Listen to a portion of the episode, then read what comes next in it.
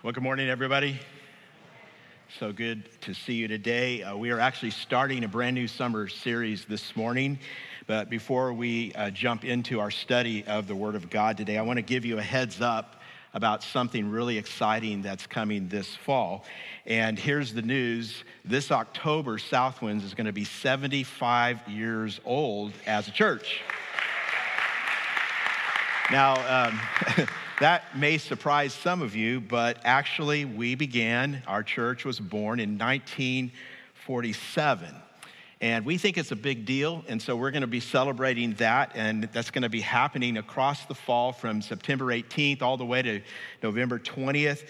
Uh, we're going to be involved in a, just a season of celebrating in a lot of different ways. We're going to be learning about some of the things in our past and remembering some of the amazing things that God has done. Uh, we're going to be dreaming hmm, about even more amazing things that God can do in the future. God has so much in store for us, don't you think? Amen. And uh, it's just going to be uh, it's just going to be really really exciting. I think a lot of fun. We're working on a lot of different great ways for all of us to get involved in this celebration and don't have time uh, to talk about them today, but we want you to know about it. We want you to get this on your calendar. And as we get closer, we're going to obviously be sharing a lot more detail. So, uh, today, if you are interested in finding out how you could be part of, in any way, lots of different ways of planning, uh, serving, um, you know, celebrating with us, giving some leadership, uh, just email info at southwinds.org. Tell us you're interested. We'll get in touch uh, when we have more information. So, hope you're looking forward to that. Uh, get your calendars out, mark that down. Well, our summer series that we're starting today is called Failing Forward. And over the summer, we're going to be just talking together, exploring God's Word about the reality that we all fail, right? Everybody fails. Failure is, is part of the human experience in a fallen and broken world. But the question is how can we turn our failures into something good? How, how can we learn from our fail, failures and fail forward? Each week, what we're going to do is take a look at some of the uh, people in the Bible who failed, and there's a lot of them because they're just like us. We're going to look at their lives, we're going to see what God has taught them, we're going to see how they move forward. And I want to kind of start here. Um, you probably, when you know you hear about failure, you don't think about failure as funny, unless it's somebody else's failure, right?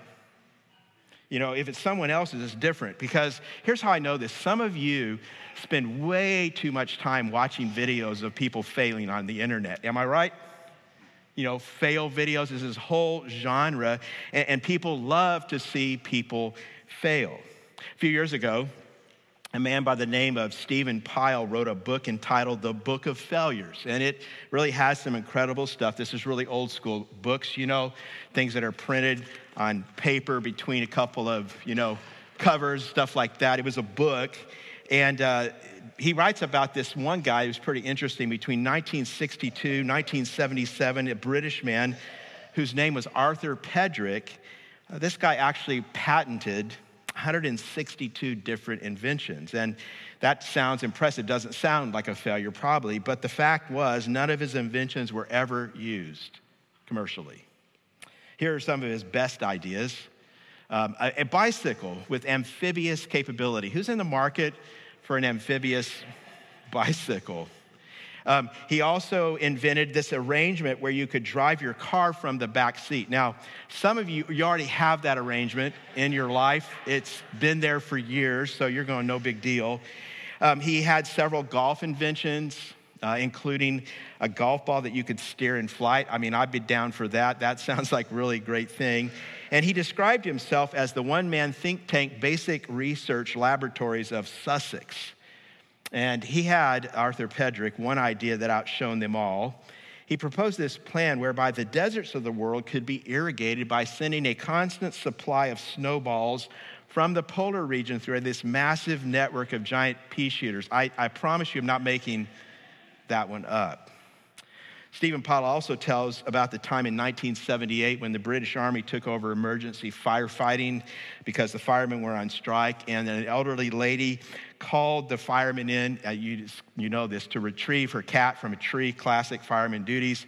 And they arrived quickly, the Army did. They skillfully rescued the cat, uh, got the cat down out of the tree, um, and they were getting ready to drive away, but this lady was so thankful that she uh, wanted them to come in, her heroes, for tea. And so they said, okay, uh, we'll have some tea.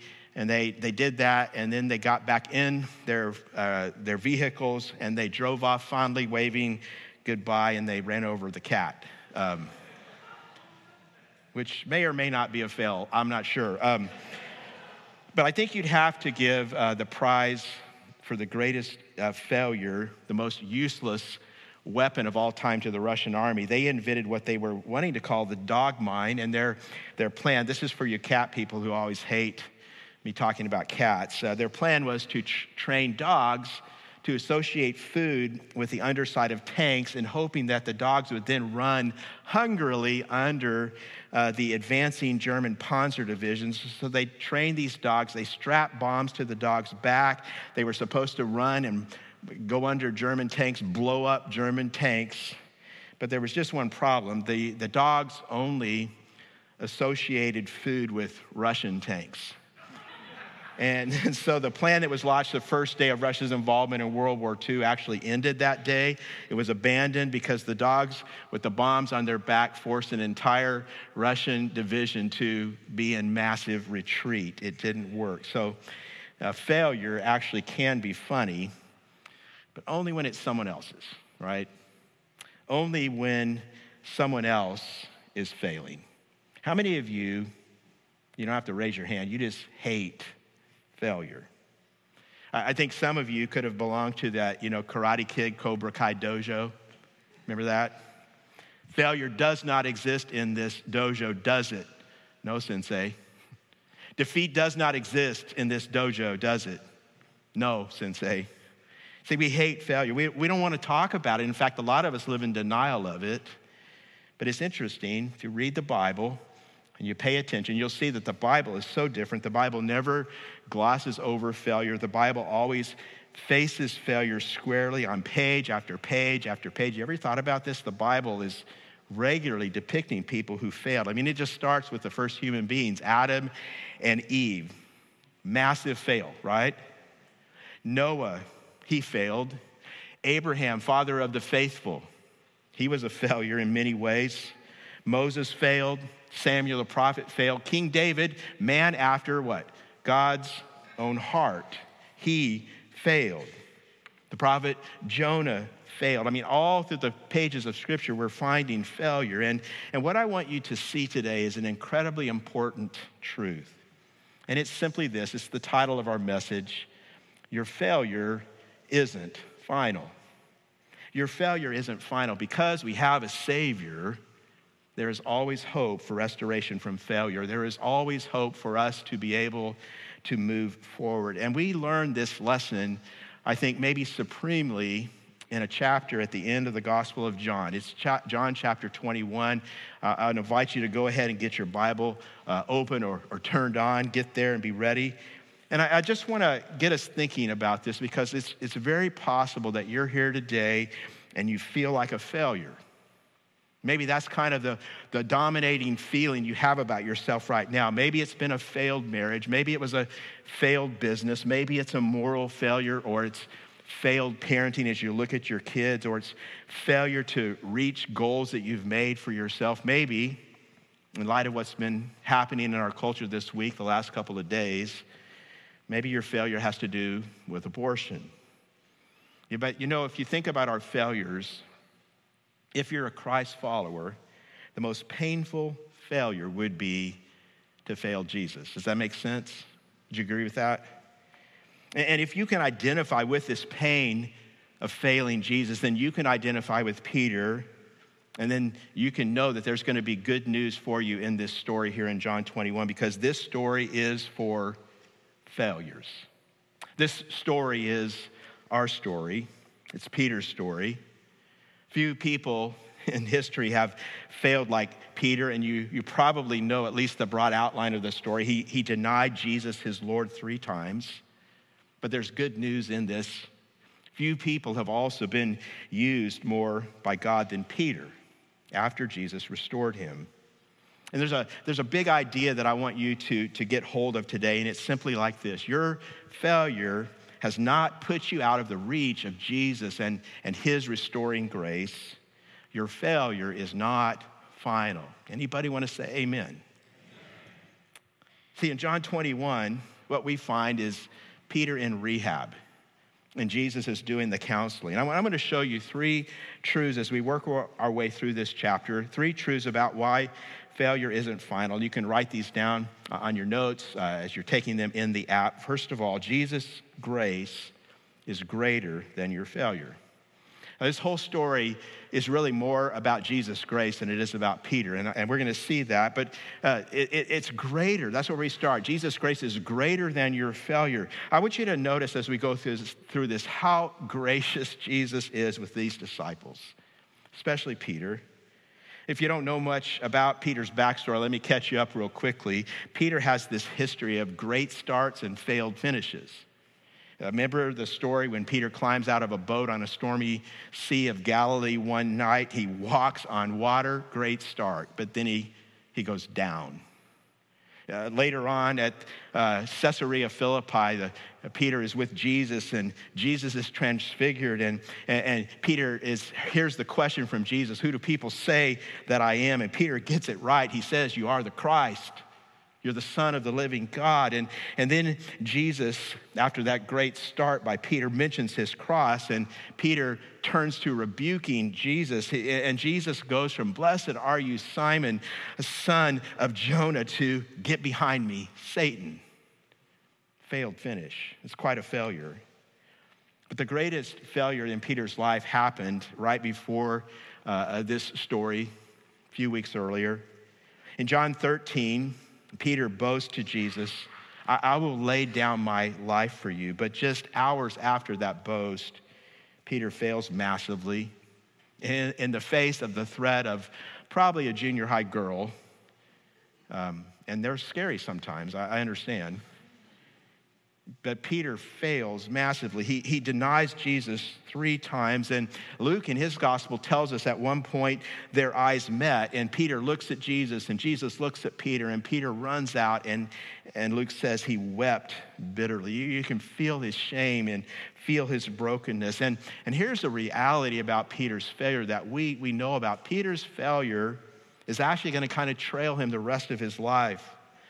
Tradition tells us that when Peter preached, there would be hecklers, and hecklers would they would crow at him, cock-a-doodle doo, you know, like a rooster, mocking him for his failure. It's even interesting that today, if you go to Jerusalem, they, they have a place where they believe is the place where, where Peter actually denied Jesus. And they have signs that point to that place. So if you're a tourist, you can find it and go there. And the sign is a rooster with an arrow pointing the way to this place. Uh, Peter's failure, it, it, stayed with him. That's how he is symbolized for many people, kind of like his mascot is the rooster. But here's the thing that's not, not how Jesus saw Peter, not how Jesus saw him.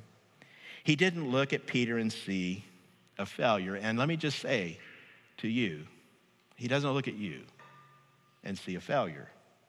If you're his child, he doesn't look at you and see a failure.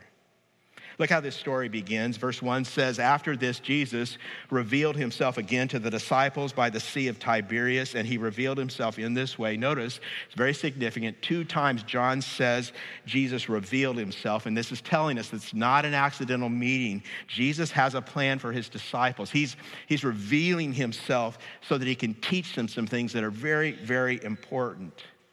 And I think Jesus is doing something really fascinating here. This is very crucial uh, to pick up on. You can check it out later in your own study. If you go back to Luke chapter 5, which is the account that Luke gives of the original call of the disciples, you will see that that story and this story, they're very similar.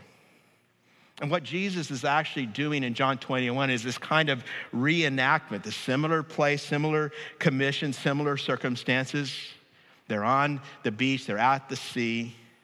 And John gives us this list of the disciples who are there. Look at verses 2 and 3. It says Simon Peter, Thomas, called the twin, Nathanael of Cana in Galilee, the sons of Zebedee, and two others of his disciples were together. Simon Peter said to them, I am going fishing. And they said to him, We will go with you. They went out and got into the boat, but that night they caught nothing.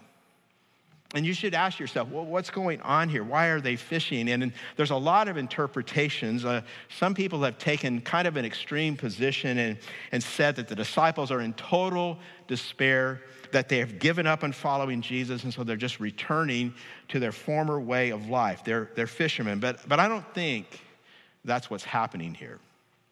You can't forget that, that Jesus actually told these disciples to go back to Galilee after the resurrection, and he would meet them there.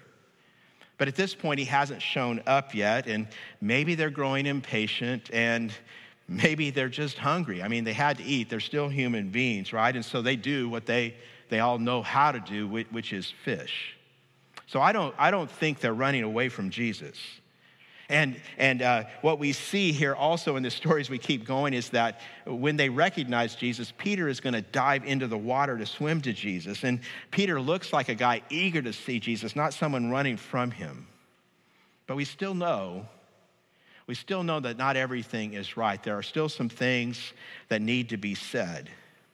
Now, if you go back and, and read, you'll see that, that, that Jesus has already appeared to Peter post resurrection, but he hadn't used the previous time to restore him. And that's what he's going to do now. And he's going to do it publicly. He's going to do it in the presence of these other disciples. It's very, very clear that, that God is sovereignly orchestrating this whole event. And that's probably why John tells us they caught nothing. They are being led to see their need for their Savior. Verse 4 says, Just as day was breaking, Jesus stood on the shore. Yet the disciples did not know that it was Jesus, and maybe it was too far away. Maybe it was his glorified body. They didn't recognize him. Verse 5 Jesus said to them, Children, do you have any fish? Painful question to ask a fisherman who hasn't caught anything. They answered him, No. He, he said to them, and here's an echo of Luke Cast the net on the right side of the boat, and you will find some. Almost same thing happened in Luke chapter 5 when Jesus first called him. Uh, John says, So they cast it, and now they were not able to haul it in because of the quantity of fish. And John is signaling to us, the readers, this is, is a miracle. Verse 7 says, That disciple whom Jesus loved, and that's John referring to himself, therefore said to Peter, It is the Lord. And when Simon Peter heard that it was the Lord, he put on his outer garment, for he was stripped for work. He threw himself into the sea. The other disciples came in the boat, dragging the net full of fish, for they were not far from the land, but about a hundred yards off. So, this is how Jesus initiates this restoration from failure. And I want you to notice how tender, how gracious that it is. I want you to notice as we keep going that it is a call to go back to the basics. In fact, I'll state it as a, a principle. Being restored from failure involves going back to basics in our life of discipleship. It's, it's like starting over again. Jesus says, Let me take you back. I want to take you back, men, to that first encounter we had by the lake where I called you to follow me. Is Jesus today calling anyone here to get back to some basics of what it means to follow him? Jesus was calling them back to basics. And I also think we shouldn't miss that Jesus is really giving us a, a, good model for restoring other people, this gentleness that we see. That's how we should restore people with gentleness. Galatians 6 2 tells us that. And, and we see this play out here in verse 9 and following. It says, When they got out on land, they saw a charcoal fire in place. I'm going to come back to that in a moment, with fish laid out on it and, and bread. And just notice here, Jesus doesn't need their fish. Jesus has got his own fish, apparently. He's already made breakfast. Verse 10 Jesus said to them, Bring some of the fish that you have just caught. And so Simon Peter went aboard and hauled the net ashore full of large fish, 153 of them. And although there were so many, the net was not torn. Anybody ever wonder what the spiritual significance of 153 was? Anybody interested in hearing what that is? I'll tell you. It means nothing. Uh, it, there's no spiritual significance. It, it just means they caught 153 fish. And actually, what it is for us, it's the sign of an eyewitness account. It's the kind of detail that you, you put down because that's just what happened. You're, you're not making the story up. You were there, you saw, this is what happened. And, and also, it's, I think, indicative that John's a fisherman. And fishermen count their fish. If you're a fisherman, say amen. You know, fishermen count their fish, right? John also says they were large fish. Fishermen also are concerned about the size of their fish. It's like, you guys catch any fish? Yeah, large ones. 153. That's what's going on here. Verse 12 Jesus said to them, Come and have breakfast. Now, none of the disciples dared ask him, Who are you? They knew it was the Lord. Jesus came and took the bread and gave it to them, and so with the fish. This was now the third time that Jesus was revealed to the disciples after he was raised from the dead. You know, Jesus, he's so full of grace. He has a history of eating with sinners, right? I mean, he does it all through his ministry. And again, Jesus is eating, he's meeting, he's serving, he's blessing, he's, he's making breakfast. I mean, just think about this. These guys, these guys who stepped out of that boat, one day they are going to change the world. They got out of the boat and they had breakfast with Jesus. And one day, one day, people are going to name schools and hospitals and churches and cities all around the world after these disciples. And it's such a contrast when we look at it historically. You know, back then, most powerful man in the world is Caesar. Today, all Caesar's got is a pizza and a salad. That's it, you know? But, but here's John Here's John, the beloved disciple. He's having breakfast on the beach. John, who's writing this gospel we're reading, the most published piece of literature in world history. Here's James, who's not actually going to live much longer. He's going to be martyred pretty soon. We read about it in Acts 12. Here's Thomas.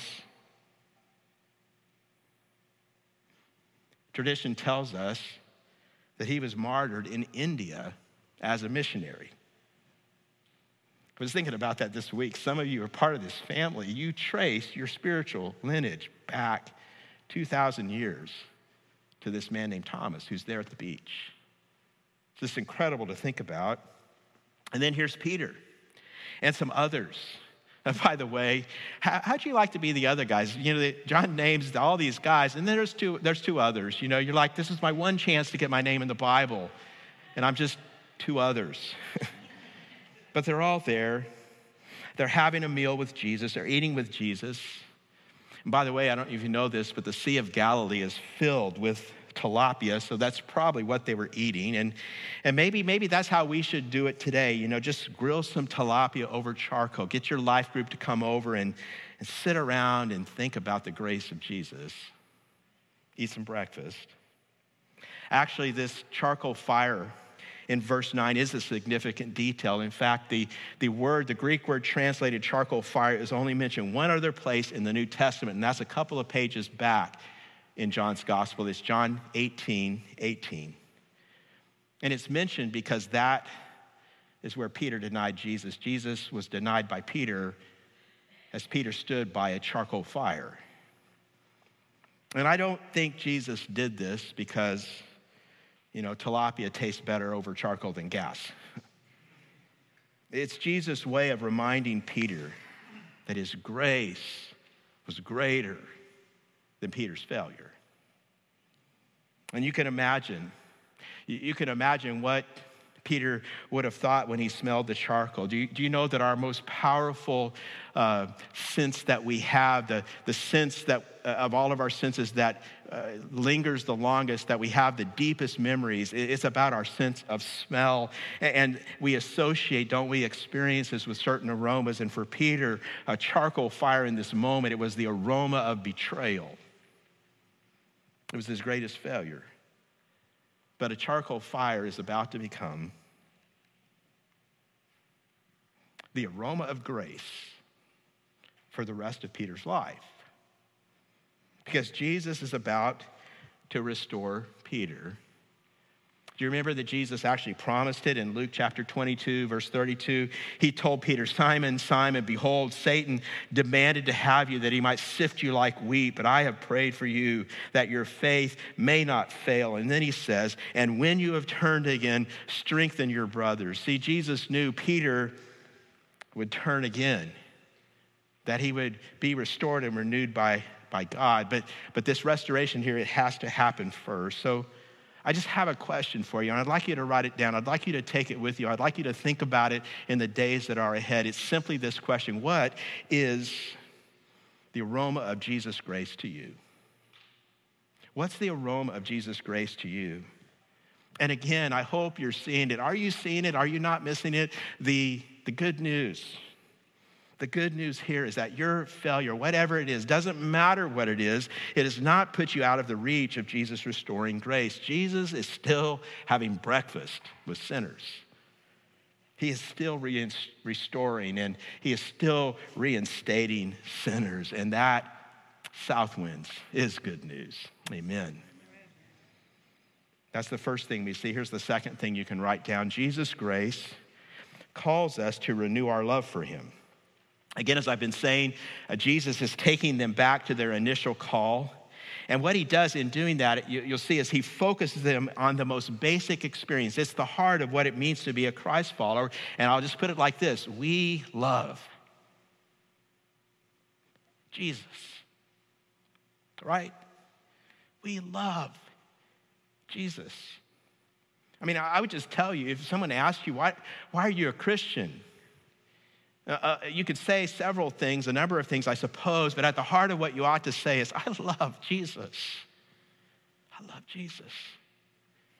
And that's, that's what Jesus is doing. He, he, he takes them back to the initial call by these, this surrounding, and then he focuses them on this basic experience of a Christ follower loving Jesus. And, and again, it's because when you've rebelled, when you've failed, you need to go back to the basics. It, it, it's all about this. It's all about loving. It's all about following Jesus. Just the basics. It's not real complicated.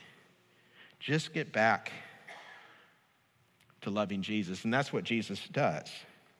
And he, he does this in this striking way. He asks Peter three times the simple question Do you love me? And he's doing that. If you don't know this already, he's doing that for a simple reason. He's doing that because Peter denied him three times. And we know that's the case because in verse 17, it tells us Peter was grieved because he asked him a third time. Peter knows what Jesus is doing, and, and Jesus had predicted beforehand that Peter would deny him three times. So now what we see is that in his grace, he is calling Peter to renew his love for Jesus three times. Listen to verses 15 through 17. When they had finished breakfast, Simon said, or Jesus said to Simon Peter, Simon, son of John, do you love me more than these? He said to him, Yes, Lord, you know that I love you. He said to him, Feed my lambs. He said to him a second time, Simon, son of John, do you love me? He said to him, Yes, Lord, you know that I love you. He said to him, Tend my sheep. He said to him the third time, Simon, Son of John, do you love me? Peter was grieved because he said to him the third time, Do you love me? And he said to him, Lord, you know everything. You, you know that I love you. Jesus said to him, Feed my sheep. Some of you may have heard a common uh, interpretation of this passage uh, down through the years, and I think it's important to uh, address this here. You know, it, it goes like this Jesus asks Peter three times, Do you love me? And Peter responds three times, I love you. But underneath, there's something going on, is the interpretation, because uh, we know there are three basic words for love in Greek the words agape, uh, eros, and phileo.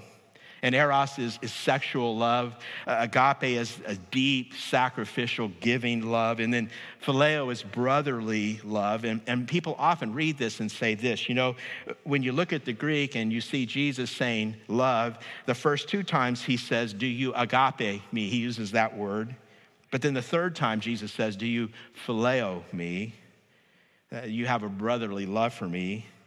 And then you look at Peter's responses, and each time that Peter responds to these three questions, he uses the word phileo. And so some people look at that and they say, well, what's happening here is that Jesus is saying, Peter, do you love me with agape love? And every time Peter is saying, no, I only have phileo love for you. I don't love you to that degree. That's what some people say, but I don't think that's really what's going on. And, and I'll give you quickly the reasons why. First of all, when you read the entire Gospel of John, you will see that John uses the words agape and phileo kind of interchangeably throughout his Gospel. He doesn't really make this clear distinction. Second, and most likely, this conversation actually would have taken place in Aramaic, not Greek, and Aramaic doesn't have these distinctions. But then, third, I think most importantly, if this would have been the point that Jesus was making, Peter should, should, shouldn't have answered yes every time, right? I mean, if there was a difference in the type of love, Peter should have said, No, Jesus, I only have phileo love for you. And I think the same kind of thing is going on with those words lamb and sheep and feed and tend. There's, uh, there's not really a difference, it's just synonymous words being used. Um, that's kind of how we talk a lot of times. The point, well, what's actually going on here, what really matters here, is that Jesus says it three times so that he points out Peter's threefold denial. Jesus is taking Peter back to the basics. Do you love me? And Peter, will you feed my, my sheep? And this is still important for us today as we think about restoration from failure. And here's a very significant thing listen to this Jesus doesn't ask you, Did you love me? He asks, Do you love me? Present tense. Do you love me? What, what's going on here? What, what is happening here? I, I think we need to see this, that what, what Jesus is doing as he talks about love. If you look at Peter in these verses and you look at Peter in his life most of the time, what characterizes Peter most of the time is his strenuous effort. In this chapter, Peter's swimming, you know? He's swimming to Jesus. By the way, by the way, um, I, I, kind of was envisioning this, and so Peter jumps in the water and starts swimming, and the guys start rowing the boat. Boat, uh, boats get rowed faster than people swimming, right? And so I kind of imagine at some point the guys are rowing, they're like, Peter, you could get in the boat. We're going there too. Seriously, Peter, you don't need to swim, you know? So Peter's just, he's just strenuously trying all this stuff. He's swimming. He's the one going hauling the big net up to Jesus, doing it by himself. I got it, Jesus. Look at me, Jesus. I'm swimming. I'm hauling this big net of fish for us. And meanwhile, Jesus is standing there besides a breakfast of fish that he's already prepared. Here's question Does Jesus need Peter's fish? No. Jesus already had fish on the fire. Where'd he get them? Answer is, who knows? He's Jesus. Have you noticed in the Gospels that Jesus kind of has this special relationship with fish? Like, he, he just makes them swim wherever he wants them to swim sometimes. He can take five fish and feed 5,000 people. He can probably just create fish out of thin air. I don't know. Maybe on the shore that morning he said, Fish, come on. And they just jumped out of the water and flopped over and landed on his fire. I, I don't know. The point is, Jesus doesn't need our fish. And, and what John is doing is showing us here a contrast between Peter feeling like he needs to prove himself and Jesus' simple invitation to come and have breakfast with him. You see, I think we can say that for Peter, his relationship to God has always been about working and striving and proving himself, showing that he's the best. I'm not going to deny you, Jesus. Even if all the rest of these disciples do, I'm swimming, Jesus. I'm hauling fish for you, Jesus. But notice Jesus is not asking Peter to prove anything. He doesn't even need Peter's fish, he doesn't need your fish. He's prepared a table for Peter. And he's just saying, Peter, my grace is all that you need. I don't need you to prove yourself. I already love you. I'll always love you. I'm just calling you to love me. we, we talk about this here around here at Southwinds. You know, if the gospel has one agenda in your life, it is to demonstrate to you and convince you that your performance is never the basis of your acceptance before a holy God. That's the gospel. And so that relates to failure like this God allows you to fail so many times, I think, to show you that it's His grace. It is never your righteousness that is the basis of your acceptance. And I'll just say this the greatest enemy of the gospel is always self sufficiency. And that happens sometimes in lives of people like us, even people who've come to know Jesus. I think so many times, and maybe this is you, be honest with yourself. Look at your heart right now if you have failed. Is it true that the biggest enemy, the biggest obstacle to you coming back from failure is your self sufficiency? You're just trying, you're working hard, you're swimming, you're hauling, you're trying to get yourself back to Jesus, you're trying to prove you're good enough. And Jesus just says, All you need to do is love me. Just love me. See, this is the heart of what's going on here. Peter, uh, Jesus is getting to Peter's heart, and he's doing it through a wound, and that wound is remembering what he had done, his denial of Jesus. And this, this memory grieves Peter. It's painful for him. Restoration is often painful. But the purpose behind the pain is always something good. Jesus here, he's humbling Peter, and Peter needs that humility. That's what Jesus so often does with us. He humbles us, he, he breaks us open, he lays us bare and exposed before him.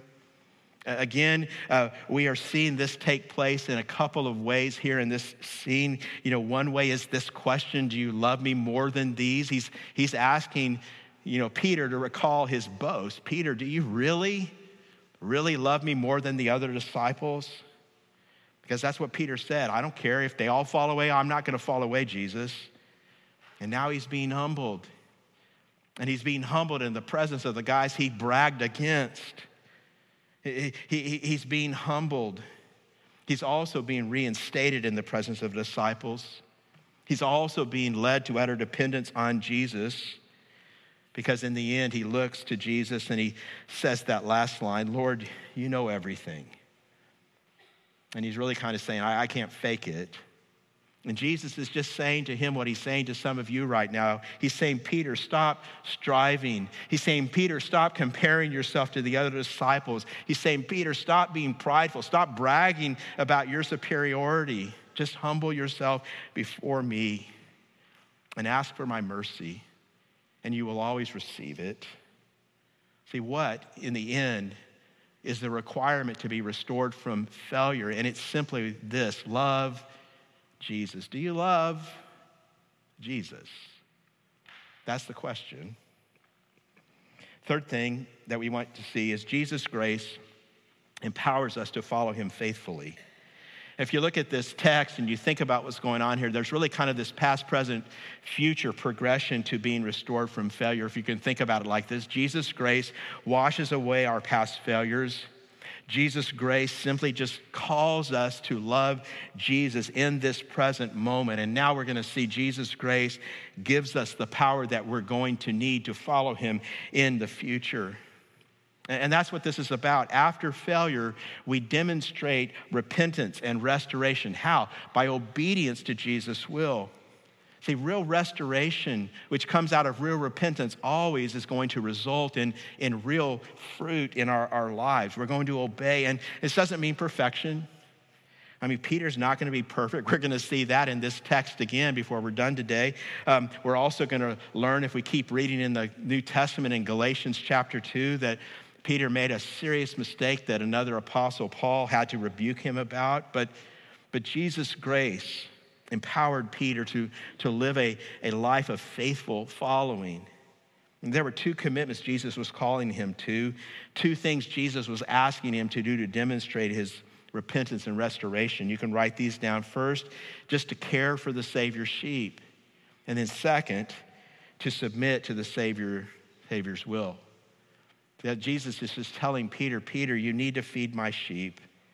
And then if you go to the the book of Acts, which is the next chapter in Peter's life that we, we know about, what do we see Peter doing there? Well, we see Peter feeding sheep, and that's because Jesus cares about sheep. Notice he doesn't tell Peter to feed Peter's sheep. He says, Feed my sheep. They're Jesus' sheep. And so he cares for his church. We, we, we need to understand this is our role. Do you know that this is a command to each and every one of us? See, not everyone, some of you think this is what pastors are supposed to do, and that's true. Not everyone's called to be a pastor, but if you know Jesus, you're called to care for Jesus' sheep because you're part of that flock. You're, you're called to be involved in loving other people, serving other people, helping other people because you're, you're part, you're part of, of Jesus' sheep. Notice verses 18 to 23. This is where Peter's also uh, being charged to submit to Jesus' will. In verse 18, it says, Truly, truly, I say to you, when you were young, you used to dress yourself and walk wherever you wanted, but when you are old, you will stretch out your hands, and another will dress you and carry you where you do not want to go. What does that mean? Well, verse 19 tells us this he said to show by what kind of death he was to glorify God. And after saying this, he said to him, Jesus said to Peter, Follow me. See, John is explaining that Jesus is now telling Peter how he's going to die. And according to tradition, Peter, like his Lord, died by crucifixion. Some tradition says he may have been crucified upside down. Jesus is saying, Peter, this is what it will cost you to follow me. Following Jesus, it is costly. But don't miss this. Oh, don't. Do not miss this. In Jesus' metaphor, did you notice this, this metaphor for dying on a cross? He uses this strange image. He compares stretching out your hands to die on a cross. He compares that to being a little child who stretches out his hands to his parents. And he says, Peter, you know, when you were little, you used to spread out your hands and people would pick you up and they would, they would dress you and they would take you uh, around because you were a child. And he said, Peter, this is how you're going to die. You're going to spread out your hands toward me. This picture of childlike dependency, intimacy, trust, but that childlike posture toward Jesus, just receiving his grace and his mercy and his love, that is what would give Peter the strength to die like that. See, Peter, he'd always thought that his strength came from being a man, a man who would prove himself better and stronger than others. And Jesus says, Peter, no, your strength your strength is going to come from depending on me the way that a child depends on his parent. See, how, how, think about this. How in the world did a man like Peter, who would deny three times that he knew Jesus, how did that man turn into a guy who would endure persecution? And you must see this. It was through a deep and profound experience of the grace of Jesus. See, friends, the, the most powerful force in a Christ follower's life is our experience of grace. In fact, you might put it like this Jesus chose Peter to lead his church not despite his failures, but because of his failures. His failures actually put him in touch with the grace of God, and God's grace is actually where a leader's real strength comes from. And it's actually a leader's most valuable resource to be able to help other people who have needs. And you can only pour God's grace into other people when you are filled with that grace yourself.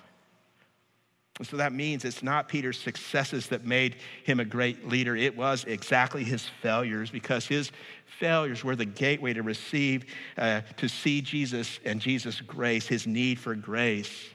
And Peter's need for grace was his gateway to Jesus, and his intimacy with Jesus would be his gateway to everything else. You see? Failing forward, it all comes back to receiving Jesus' grace and then just loving him. Why? Because he has been so good. So very good to us. Amen. Do you love Jesus Christ? Will you follow him? I mean, why wouldn't you want to follow this one who died for you, who rose from the grave, and then invites you to breakfast, who eats meals with sinners? There is no one like him. Amen. And then there's this conclusion that John makes, and it's, it's kind of, it's delightful, I think. Uh, it says in verse 20, Peter turned and saw the disciple whom Jesus loved following them, the one who also had leaned back against him during the supper and had said, Lord, who is it that is going to betray you? And when Peter saw him, he said to Jesus, Lord, what about this man? See, uh, Jesus looks at Peter and says, Hey, Peter, you're going to die on a cross. And Peter's reaction is, Well, what about John? It's kind of like your kids, right? You know, one of them gets punished, and it's like, What about him? Right? That, that's really what's going on. And why am I dying on the cross? And you can kind of maybe see a little bit of rivalry going on here. You know, John was kind of the teacher's pet. You know, he calls himself the disciple that Jesus loved. I don't know if that rubbed the other disciples the wrong way sometimes. He was the one leaning back on Jesus, you know, chest during the Last Supper, asking who was going to betray Jesus. You know, sometimes it just seems like he was more special than everybody else. You know, there's a very profound application here. It's in verse 22. Jesus said to him, that is Peter, if it is my will that he remain until I come, what is that to you? You follow me. You follow me. In other words, it's really none of your business, Peter. All you need is to follow me. Once again, we are right back to the basics. You know, we're, we're not carbon copy disciples. Everybody has a path that Jesus gives us to follow. We're supposed to just follow Jesus wherever he leads us. We're not supposed to get caught up in comparing ourselves to what other people have in their, in their lives. We just accept because he is our Lord and we know that he loves us and we know that he's full of grace to us. We know that he's always good for us. We accept that whatever path he gives us, is our best path because Jesus wants our best always. Verse 23 says, So the saying spread abroad among the brothers that this disciple was not to die, yet Jesus did not say to him that he was not to die, but if it is my will that he remain until I come, what is that to you? And so let me just leave you with this. We gather in this place this is a room full of failures. Amen? We all fail. That means we all need to be restored. That means we all need to hear our failures are never final. Will you just say that? Some of you maybe need to say this very much today. Say, My failure isn't final. Say it. My failure isn't final. This is the good news for us today we have a Savior and He restores sinners, and our failures are never final in Him. His grace is enough. And all God's people together said, Amen. Amen. We're going to end a little bit differently um, right now before we receive our offering and pray.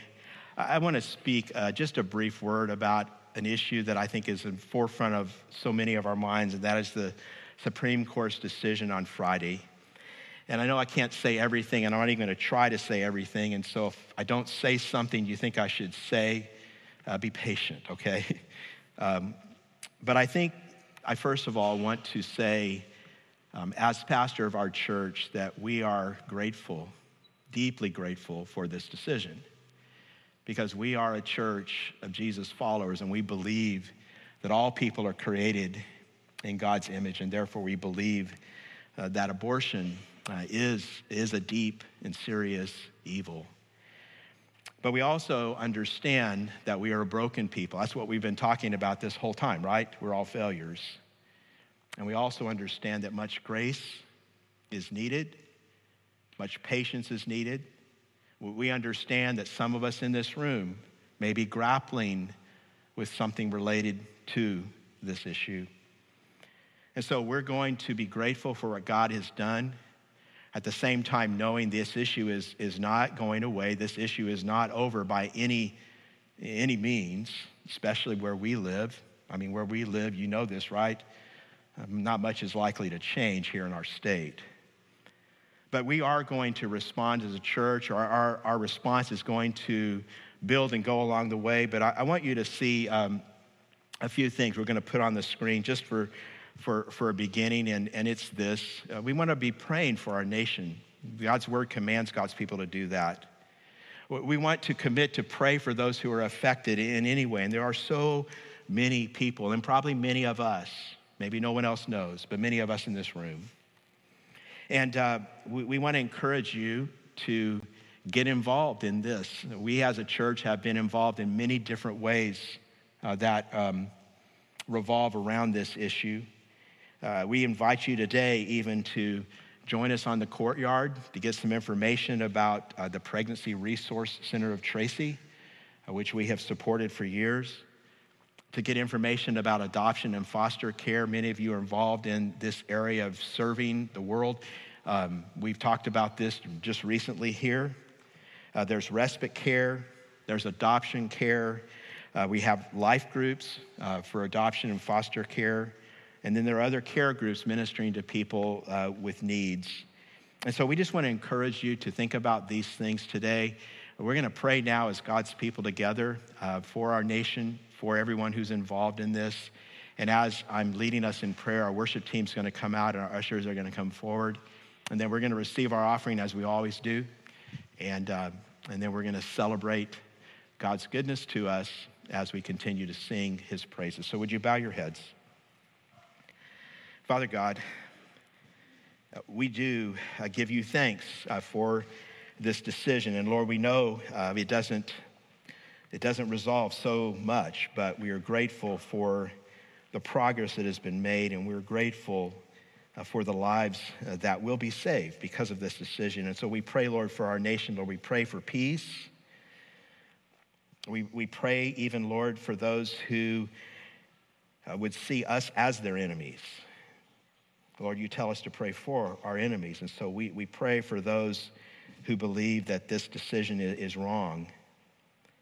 Lord, most of all, we, we pray right now for anyone who is impacted uh, by this whole issue of abortion, whether it's been that they have had an abortion or maybe uh, they encourage someone to get an abortion and Maybe, Lord, they regret that. Maybe they look back on that as one of the failures in their lives. Lord, would you make them aware of your mercy and your patience and your grace and your love? And Lord, you, you call us to serve our world, to love our, our world. And Lord, we have sought to do that uh, down through the years. And Lord, we want to continue to do that in, in the different ways uh, that we've mentioned, and, and Lord, even more. And we ask that you would, you would bless our, our efforts. We ask that as we serve our world, that people would see Jesus and that people would be drawn to him and that people would come to know him, to know his forgiveness and his grace and his mercy, so that they, they too, Lord, can know that their failures in Jesus, their failures are, are, are not final. We love you, God. We thank you for your Son. And Lord, we pray these things, all of them now, in the name of Jesus Christ, who is our Lord and our Savior. And all God's people together say,